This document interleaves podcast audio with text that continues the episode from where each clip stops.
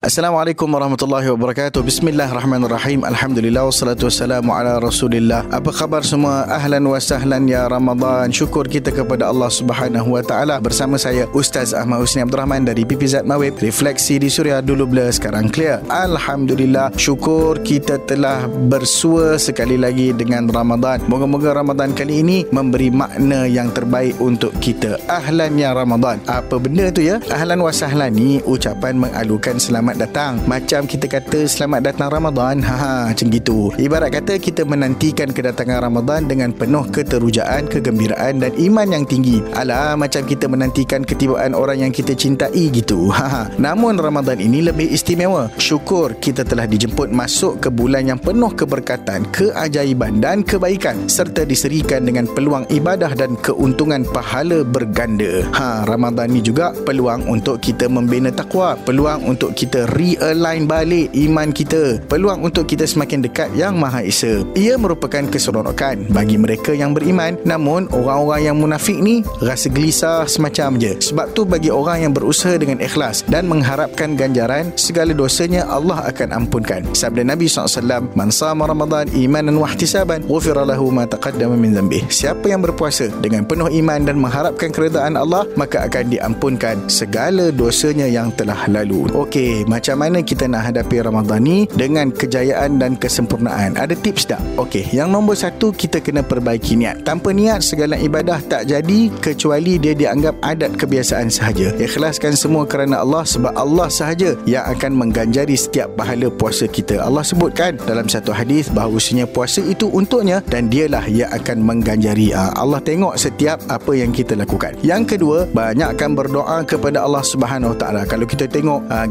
uh, ulama-ulama dulu, sahabat-sahabat Nabi SAW, geng-geng salafus salih, mereka menyambut Ramadan dengan banyak berdoa. Nabi pun sebut bahawasanya orang-orang yang berdoa dalam bulan Ramadan ni ada satu masa yang special iaitu doa itu tak tertolak. Iaitu bagi orang yang berpuasa ada peruntukan doa yang tidak akan tertolak sewaktu dia nak berbuka. So waktu nak berbuka nanti insya-Allah kita doalah banyak-banyak semoga Allah terima apa yang dihajati. Yang ketiga, jadikan Al-Quran itu best friend forever kita. Ha, sebabnya Ramadan ni Al-Quran turun pada bulan Ramadan. Allah berfirman dalam surah Al-Baqarah, "Syahrul Ramadan alladhi unzila fihi al-Quran hudan lin-nas wa bayyinatin minal huda wal furqan." Bulan Ramadan adalah bulan yang diturunkan padanya Al-Quran. So, kita ni nanti akan mati. Bila kita mati, kita duduk seorang-seorang dalam kubur. Yang teman kita siapa? Quran. So, jadikan dia best friend kita. Yang ke seterusnya, hendaklah kita banyak bersedekah dan memberi makan. Nabi SAW sendiri paling banyak dia bersedekah bulan Ramadan. Dan sebagaimana sabda Nabi SAW afdal sedekah adalah pada bulan Ramadan. Dan ini adalah peluang untuk kita memperbanyakkan sedekah bukan bulan untuk kita menyimpan duit. Ha, ini ada juga yang salah faham. Yang seterusnya Ramadan ini dihiasi dengan qiyam. Maksud qiyam kat sini kita hidupkan malam hari Ramadan dengan ibadah. Ala kita kan solat terawih ha, so kita solatlah terawih secara berjemaah. Ataupun bersendirian pun tak ada masalah tetapi berjemaah jemaah itu lebih utama. Dan siapa-siapa yang solat tarawih sehingga imam selesai maka baginya pahala qiyam Ramadan seluruh malam. Ha so you guys yang solat tarawih tu habiskan tahu bersama imam. Jangan cilok pula sebab sebelum witar pun habis tarawih dah balik ataupun lepak-lepak kat luar. Rugi pahala tu babe. Okey? Ada yang kata ustaz Ramadan ni bulan untuk rehat. Letih kot puasa kan? Ha inilah yang ramai silap. Sebenarnya Ramadan adalah bulan untuk kita menambah amal kebajikan. Bukan itu sahaja. Kita juga digalakkan berzakat bersedekah dan membantu mereka yang memerlukan. Kalau berzakat semua tu mestilah guna duit. Kalau nak duit kenalah usaha dan cari bukan? Ha so mana boleh bagi alasan untuk kita rehat-rehat? Kerana penat lapar dan dahaga. Seumpamanya memanglah lapar dan dahaga. Kalau kita tengok umat Islam dahulu zaman Nabi dan para sahabat mereka aktif hatta berjihad pada bulan Ramadan. Perang Badar lah pembukaan kota Mekah dan banyak lagi peristiwa penting berlaku dalam bulan Ramadan. Untuk kita jadikan contoh dan teladan. So, janganlah tunjukkan yang kita ni lemah. InsyaAllah dengan minda positif serta hati yang kental, kita semua boleh menjalani Ramadan dengan penuh kekuatan. So, clear semua? Jalan-jalan ke tanah guci, kaki berdarah terkena duri. Ramadan adalah bulan suci. Jangan biarkan maksiat mengotori. Assalamualaikum warahmatullahi wabarakatuh.